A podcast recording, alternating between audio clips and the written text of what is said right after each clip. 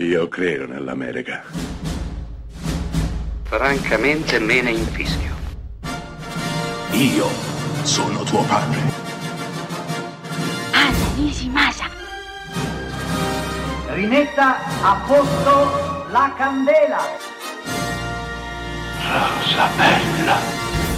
Siete a Close Up e questa settimana per rinfrescarci parliamo di rapine, genere veloce, frizzante, senza rimpianti, ideale e perfetto per quest'estate. Il film di oggi è scritto da Taylor Sheridan, che come sa benissimo chi questa rubrica la mette in onda sulle frequenze di Radio Italia anni 60 e la rende disponibile per tutti quanti voi, è lo sceneggiatore di Yellowstone, la premiatissima serie tv con Kevin Costner. Ma Sheridan è sceneggiatore anche di parecchi film, tutti estremamente interessanti. Il film di oggi non fa eccezione. Sto parlando di Hell or High Water, film interpretato da Chris Pine, Jeff Bridges, Ben Foster e Jill Birmingham. Pellicola che racconta il Texas, la sabbia, il sangue, i soldi, la famiglia e perché no, la resilienza. Hell or High Water racconta di due fratelli che per cercare di salvare la fattoria di famiglia rapinano